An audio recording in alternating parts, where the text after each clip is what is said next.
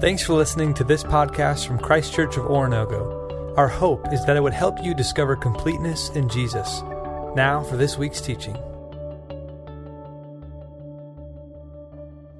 Well, good morning, church.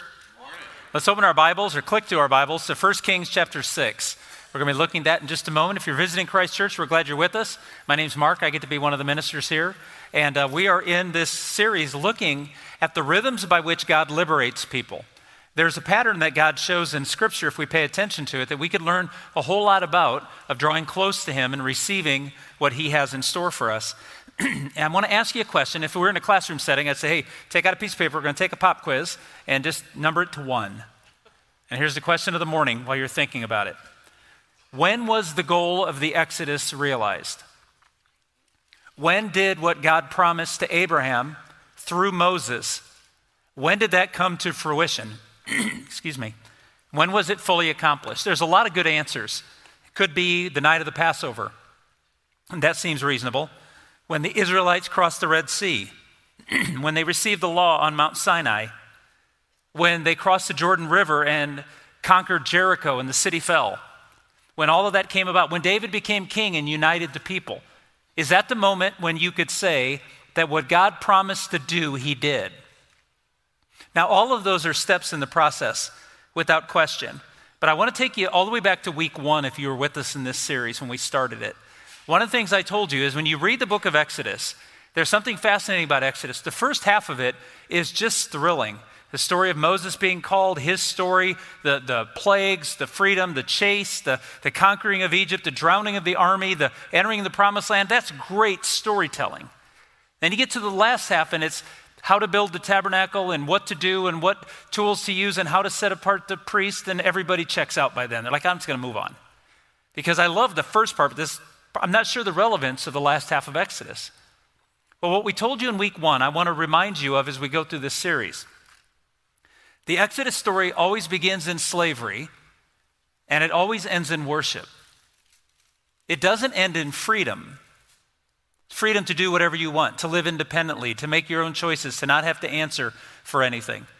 It always begins in slavery, but it ends in worship. You might remember what God told uh, Moses to tell Pharaoh.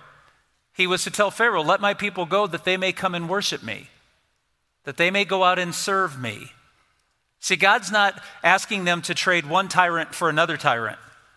God is asking them to experience liberation in the most beautiful way because, as we've learned, slavery to God is the only freedom you'll ever experience, and it's beautiful. It's perfect. See, the story of God when He called Moses, He wasn't just inviting them to a new place to live, He was inviting them into a new way to live, a new experience of life that was liberating and freeing. So, this morning, I want to show you as we continue and we get into 1 Kings, I want to show you that this rhythm of God's liberation is presenting itself beautifully. Here's the first thing I want to celebrate with you this morning. In the Exodus, God does more than deliver us, He delivers Himself to us. I'm going to answer the question for you here in a moment when did the Exodus fulfilled? But I need you to understand that God does more than deliver us, He delivers Himself to us. And this is where the power of our liberation is to be found. 1 Kings chapter 6 verse 1. In the 480th year after the people of Israel came out of the land of Egypt, in the fourth year of Solomon's reign over Israel, Solomon began to build a house of the Lord. Remember, David asked if he could build a place for worship of God in the city of Jerusalem. And God said, I'm going to allow you to get the materials, but you're not going to build it. Your son is going to build it. And his son Solomon did. Verse 12 As for this temple you're building, this is the word of the Lord. As for this temple you're building, if you follow my decrees, observe my laws, keep all my commands, and obey them, I will fulfill you through the promise I gave to David your father. And I will live among the Israelites and will not abandon my people Israel. So Solomon built a temple and he completed it. God said to Solomon, I'm going to allow you to build it, but there's going to be a, a condition placed on this. My presence will be with you if you honor it. If you don't honor my presence, my presence will be gone. He made this clear. 500 years after the Passover. 500 years after they left Egypt, the temple was completed and the king's palace was completed. Significant amount of time. So I want to encourage us as we go through this storyline, understand that God's never in a hurry and He's never late. His timing is always perfect, even when we have to wait. In fact, I'll say it this way God's timing is always perfect, even when we don't live long enough to see it. Because God is not conscripted by time, He's not limited by our lifetime. God's promises last forever, and they fulfill everyone, even those that have gone on. So the Ark of the Covenant is brought into the city, it's placed in the temple that's been built. And there's this great coronation moment where the presence of God is honored and the people gather together. Chapter 8, verse 56. Solomon proclaims at the completion of the temple and the dedication of it, verse 56 Blessed be the Lord who has given rest to his people Israel according to all that he promised. Not one word has failed of all of his good promise, which he spoke by Moses, his servant. So, when was the Exodus complete? It was complete at the building of the temple and the dedication by God of that space. But the building of the temple would have been for them the dwelling place of God. It's hard, it's hard for us to see it as anything more than a building. At least it is for me. So this is like an amusement park. It's a museum. It, it's, a, it's a moment in time that we mark with a, you know, a, a green state parks sign. But it was more to them than that. They had been led by God by the pillar of cloud and fire. They had seen the presence of God appear on Mount Sinai for 40 days and shake the earth. They knew that the presence of God was not just something that you might want to go to occasionally and check out because it's cool. They lived and died based on that. And this temple was a place to honor that the presence of God was available to them. It did not obligate God, but it was a place to honor and the meeting of heaven and earth. And if you read through this passages in the Old Testament, you're going to see that when Solomon built the temple, there's a lot of description in the accounts of how it was decorated. Pomegranates, palm trees, fruit, birds, animals. And when you walked inside, it, w- it wasn't just a building, it was a space to create this environment, this reminder. In fact, the inside and the outside was interesting because they would have two angels at the door. And inside would be all of this produce and this garden effect. The temple was actually built to remind us of the Garden of Eden when the presence of God, as we used to sing, and He walked with me, and He talked with me, and He told me I was His own. In the garden. And the angels outside the garden would remind them that we are only in the presence of God by the permission of God, by the gifting of God, by the holiness of God. You see, in the Exodus, God delivers more than us. He delivers Himself and His presence to us. He gives back to us what we threw away. It's a beautiful gift. Chapter 8, verse 26. And now, God of Israel, let your word that you promised your servant David, my father, come true. And then Solomon asks a great question But will God really dwell on earth? Is this tiny little building we built, is this anything for God? Will God dwell on earth? The heavens, even the highest heavens, cannot contain you. How much less this temple I have built? Yet give attention to your servant's prayer and his plea for mercy, Lord my God. Hear the cry and the prayer that your servant is praying in your presence this day. May your eyes be open toward this temple night and day, this place of which you said, My name shall be there, so that you will hear the prayer your servant prays toward this place. It's a beautiful moment. Solomon gets it. Solomon's like, the gift is not this building. The gift is not this riches. The gift is that your presence is going to be here. And please, God, turn your face toward us when we come to this place and pray to you. And God says, I will. Solomon, I told you, this is what I will do. But as part of any covenant, there's two sides to it there's our allegiance to the God of the covenant, and there's God's allegiance to the people of the covenant. Now, if we could stop 1 Kings at 1 Kings chapter 8, I could send you out really early, and you would love me for that. I could send you out really early, and I could say, and they lived happily ever after. Except we all know that humans have an allergy to happy ever after, don't we? We don't deal with that really well. We're going to try to make it better, and by making it better, we often make it worse. The temple is built and dedicated. The glory of God has come and dwells in their midst. Israel is settled, rich, peaceful, and happy, and all that God promised has come true. Because God delivers more than us, He delivers Himself to us. But I want you to also know that through the Exodus, God's people must deliver themselves completely to God. God does not ask for part of us, occasionally a thought, a kind gesture on a Sunday morning. God desires more. He doesn't demand more, He invites us to more. And we must completely deliver ourselves to Him. That's part of our liberation, is the freedom to leave the land of slavery and enter into the land of worship. The reoccurring theme is that we see that God does not engage, disengage. Many people say, God has left me. No, no, God does not leave His people. His people leave God, they disengage, they change allegiance. Solomon is a perfect example of a man who was given an opportunity to stand before God, and God said to him, Whatever you ask of me, I will grant you, as David's son. And Solomon says, Give me wisdom to rule. And God says, By giving you wisdom, I'm going to give you more than wisdom. And for a season, Solomon is a man after God's own heart until he's not. And what happens is God does not disengage from Solomon. Solomon decides that his glory, his pursuit of his own glory, is more important than God's glory. That his power and the pursuit of his power is more important than honoring God's power and living under it. And this is human nature's story. 1 Kings chapter 9, verse 1. When Solomon had finished building the temple of the Lord and the royal palace and had achieved all that he desired to do, the Lord appeared to him a second time as he had appeared to him at Gibeon and the Lord said to him, I have heard the prayer and plea you have made before me. I have consecrated this temple which you have built by putting my name there forever. My eyes and my heart will always be there. As for you, if you walk before me faithfully, with integrity of heart and uprightness, as David your father did, and do all I command and observe my decrees and laws, I will establish your royal throne over Israel forever, as I promised your father. Verse 6. But if you or your descendants turn away from me and do not observe the commands and decrees I have given you, and go off to serve other gods and worship them, then I will cut off from Israel the land I have given them, and will reject this temple I have consecrated for my name.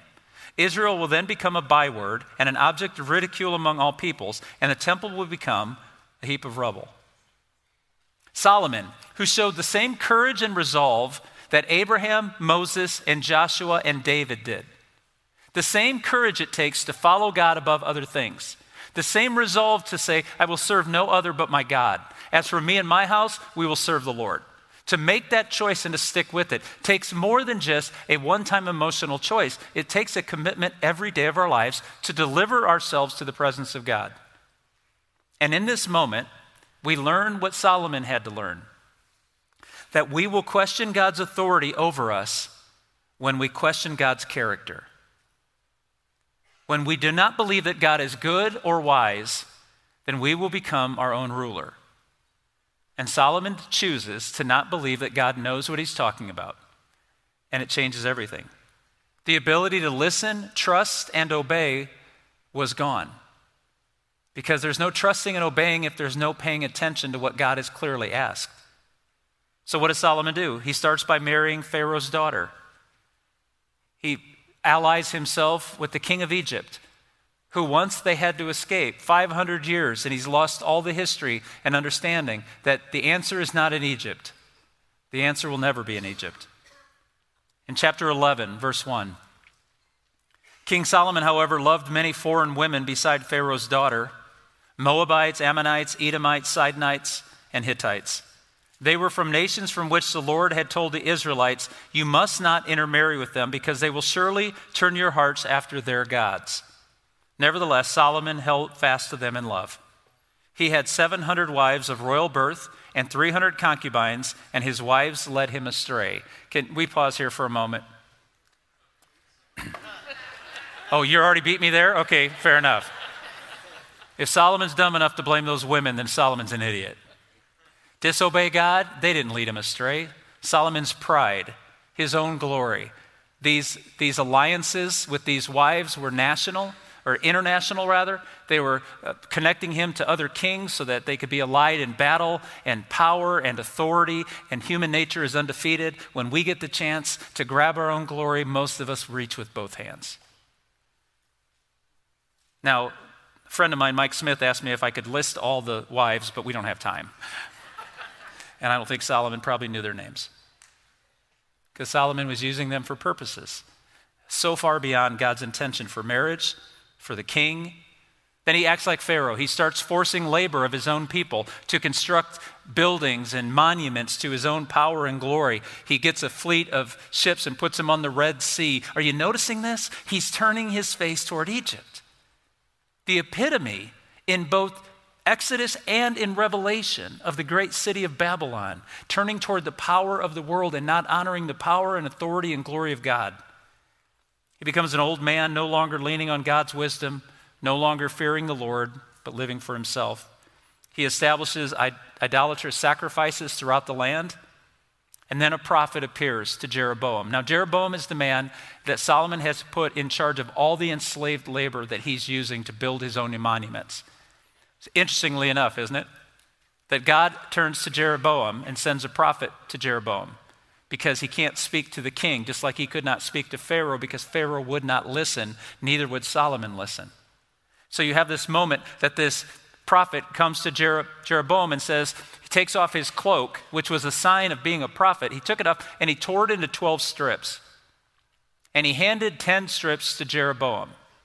He kept two for himself. Look with me in chapter 11, verse 31. Take 10 pieces for yourself. This is what the Lord, the God of Israel, says See, I am going to tear the kingdom out of Solomon's hand and give you 10 tribes. But for the sake of my servant David and the city of Jerusalem, which I have chosen out of all the tribes of Israel, he will have one tribe.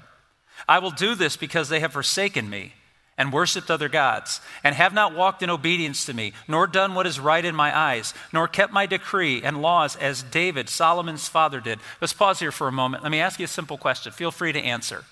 Was David a perfect man? Well, let's try another one then. Did David do everything God asked him all the time? And yet God honored him. Why? Because David knew how to repent and return to God when he had walked away. And what he's saying here in verse 36. I will give one tribe to his son, so that David, my servant, may always have a lamp before me in Jerusalem, the city where I chose to put my name. God is not calling for us to be perfect, He's calling for us to trust Him. And when Solomon st- stopped trusting God, he would no longer obey God. So, in an act of judgment on Solomon and his nation, God has taken and split the 12 tribes into 10 and 2 and the ten go with Jeroboam. And Jeroboam does what nobody in Scripture should do he turns toward Egypt. He moves closer to Egypt and he establishes places of sacrifice because he doesn't trust that if he goes back to Jerusalem, to the holy temple for the city of sacrifice, that, that Rehoboam, Solomon's son, will not kill him and take back the people and the nations divided, just as God said it would be if we don't trust him. When we're led by our own power and authority, we will be misled. And then Solomon was a tyrant.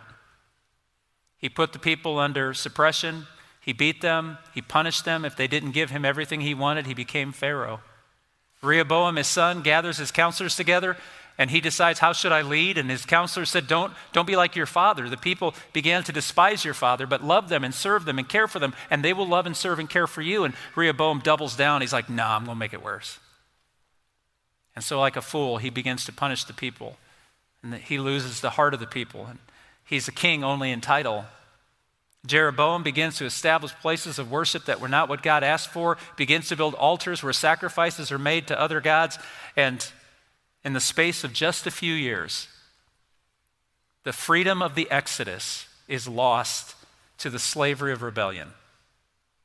Listen, trust, and obey is all God's ever asked of us. Not to be perfect, but to choose Him. You see, God delivers more than us in the liberation, He delivers Himself to us. And God's people must deliver themselves daily to Him. Not in fear, but in respect and love. Third point I want to make today. You see, the exodus of deliverance is continuous for those rescued by truth and obedience. I know we're living in a world, and I know some of you are thinking, where are we going with this? Like, Mark, you said we have to do all these things to make God happy. No, I'm not saying you have to do all those things to make God happy. What I'm saying is, when you know who God is because you've listened, and you trust who God is because He's revealed Himself in Jesus Christ, obedience is not punishment.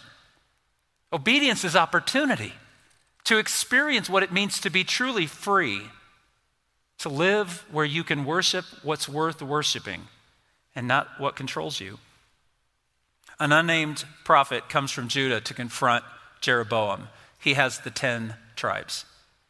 And this unnamed prophet appears to him with the miraculous sign of God's judgment on him and splits the altars that he has built and destroys them. And in chapter 13, verse 2, the prophet says, By the word of the Lord, he cried out against the altar. Altar, altar, this is what the Lord says. A son named Josiah will be born in the house of David. On you he will sacrifice the priests of this high place who make offerings here, and human bones will be burned on you. Well, that's a happy message. Prophet shows up to Jeroboam and says, Dude, these altars are your end. And he destroys the altars and he says, And God is going to do a work and he's going to bring a king named Josiah. Now, what I want you to understand is God may delay, but he's never late. So 300 years later, turn with me to 2 Kings 22. 300 years later, what God said would happen happens, and God's judgment has been brought on a people that were continuously disobedient. The prophet Jeremiah, the prophet Isaiah lived in these days. They talk about what God is going to do if the people don't repent. When you read their messages, they were constantly calling folks like you and I to listen to God, trust God, and obey what He's asking because therein is our freedom. And in this moment, while during the days of the prophet of Jeremiah, there was a king named Manasseh. Manasseh has an awesome title in Scripture. He's known as the most evil man who ever reigned. And he, he just, he was the worst. But the problem was, he was the son of a man named Hezekiah, who was known as a man after God's own heart, a king who led for God, not for himself. Manasseh comes in and he's power hungry and he's crazy and he's maniacal and he sacrifices children on altars. And God, in fact, the word of God says he seduced the people of Israel to do more evil than the nations whom the Lord had previously destroyed. This wasn't a king who had a bad day, this is a king who chose a bad way. And his son Amon becomes king at 22. He's worse than his father. He just follows his father's trades and not, doesn't listen to God. He was assassinated two years into his reign. At home, he had an eight year old son named Josiah. 300 years after the prophet announced it, God delivered a child into this world named Josiah. Josiah is eight years old and he becomes king. That's ridiculous, right? 25 year olds can't be king Eight year olds should never be king. He's surrounded by a group of counselors, however, who led him in the way of the Lord. They were different than his father. These counselors surrounded him, and realizing what Manasseh and Amon had done, they take Josiah and they train him up in the way of the Lord. And at 16, he comes to seek the Lord with all of his heart and mind. Look at chapter 22, verse 2. He did what was right in the eyes of the Lord and followed completely the ways of his father David, not turning aside to the right or to the left. He showed courage and resolve. What Solomon would not, Josiah did. And in the 20th year of his reign, he began to purge the land of idolatry. Realizing that this wasn't right, he got rid of the temple places and the idol worship, and he began to act like a king who was following a king. And he fulfilled God's will. At the age of 26, he decided to repair and cleanse the temple. And while cl- repairing and cleansing the temple, they found a copy of the law of God. This Manasseh had tried to burn and get rid of all of it. One was kept. Probably a good priest hid it in the temple, hoping one day someone would discover it. And they do. They bring it to King Josiah. And even as a young man, he has this much wisdom. He has it read to him. And when he is broken by how clear God was, when he listened to God and trusted God, he realized that they weren't obeying. And Josiah does the thing that I want to talk about this morning as I wrap up. Josiah personally repents before he expects anybody else to obey. Josiah tears his clothes in front of the people.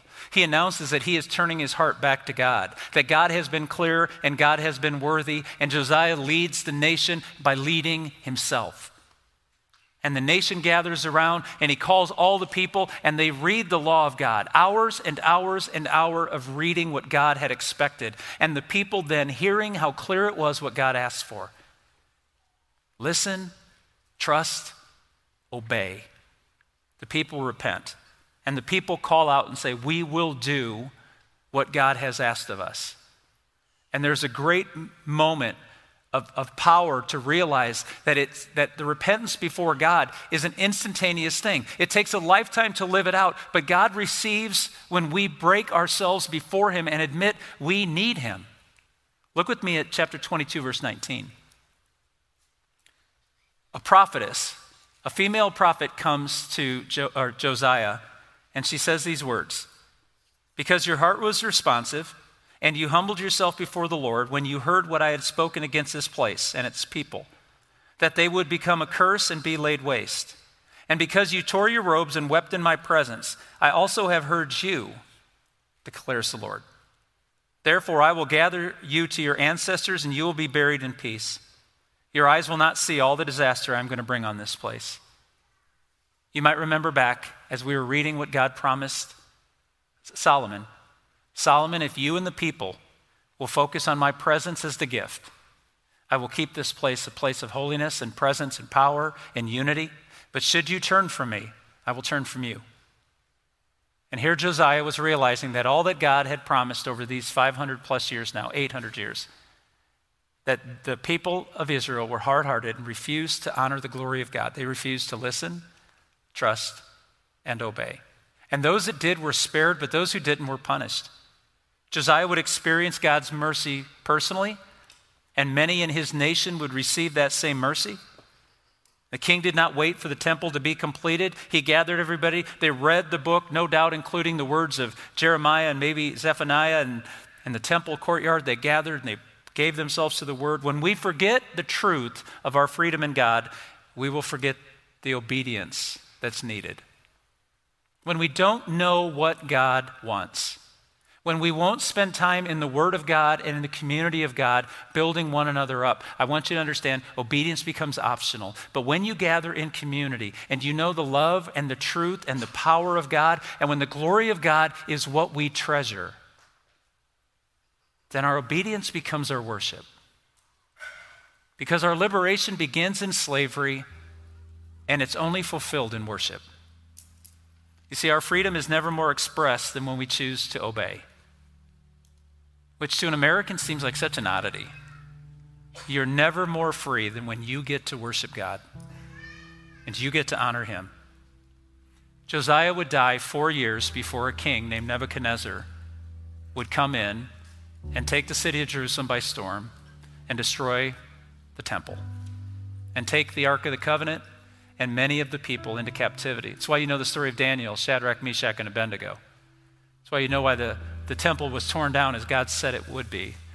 The, the place built for his presence was being ignored, and they lost everything. And Josiah passed just before that. 600 years after Josiah's death, another prophet, another king would come into Jerusalem. And while the temple was destroyed and they were attempting to rebuild it by the plans of man, he established a new temple. The presence of God was no longer needed to be in a location. The sacrifice would be made on a Friday, and that king would walk out of a tomb on a Sunday. And the place of worship, the presence of God, was no longer located on the top of a mountain in this remote place. It actually abides in each one of us who are filled with the presence of that king, who are filled with his Holy Spirit. Yet that Holy Spirit that abides in you is showing you God's glory, is connecting you to the power and source of a life that's dedicated to God as the treasure. If you attend here long, you know that one of the things uh, that I truly believe in is that there's a way to engage with the Word of God. It, sometimes it's just your head, it's a thought. Sometimes it's your heart, it's a, it's a change in who you become. And sometimes it's your hand. God calls us to do things. But this morning, it's really simple. How do you engage your head to, to walk the path that Josiah walked rather than the path that Solomon walked? How do you hold on to the liberation God's given you in Jesus Christ? For your head? Listen. Listen to what the Word of God says. And to do that, you have to be in the Word of God. And if your Bible study is, is hard and anemic, and, and you don't always connect with it, and you don't even know where to start, we want you to know the Pathway Center is it created for us that you might go in and say, How do I begin to, to think and to listen and to pay attention to what God's doing? We would love to walk with you because Bible study is always better in community. Always. For those of you that want to engage your hearts, you've listened to the Word of God, give yourself to trust Him humble yourself before the Lord and say, I often put other things in front of you. My glory, my, my fame, my money, my career, my, my family have all come before you. And I want you to understand the liberation in worshiping God first makes all of those things more beautiful, more united, more connected. And for those of you who want to know how you're to engage your hands, obey. Read the Word of God and do what He asks of you. Learn to see how good He is. Listen, trust, obey. It's what Josiah chose to do that Solomon did not. And God will sit in judgment on Solomon like he'll sit in judgment on me, and he'll sit in judgment on you. And to those who reject him, he'll sit in judgment on the power that you have given your life to protect you. And for those of us who are covered in the blood of Jesus Christ and trust him with our everything, that allegiance, God will judge us for what we offered back to the king. You see, one gets judged for what we give to the king, and one gets judged for what we never gave to the king. Some of us in this room have never taken a knee before King Jesus. For one reason or another, you're stuck in a spot where you're like, I'd come to church and listen, but I've never actually bowed before him and say, You are the glory. You are my hope. You are my king. And we would invite you today to make that choice. Share that with somebody, or come talk to us at the prayer center and simply say, I, I want to give my life to Jesus, because He wants you to give your life to Jesus, not because you're going to be perfect, but because you're going to be His. And for those of us who have already taken a knee before King Jesus, I ask you this morning do it again. Every day. Every day awaken to say, My King, my King's glory, my King's authority, my King's power is what has freed me and it is what will keep me free. Serve Him out of love. Express your freedom in worship, not in independence. And watch what the mercy of God does in your life. Let's stand together and worship that King. Thanks again for checking out this podcast. We hope this teaching helped you to discover completeness in Jesus and encourages you to help others do the same. For more resources or to learn about Christ Church in general, visit us online at cco.church.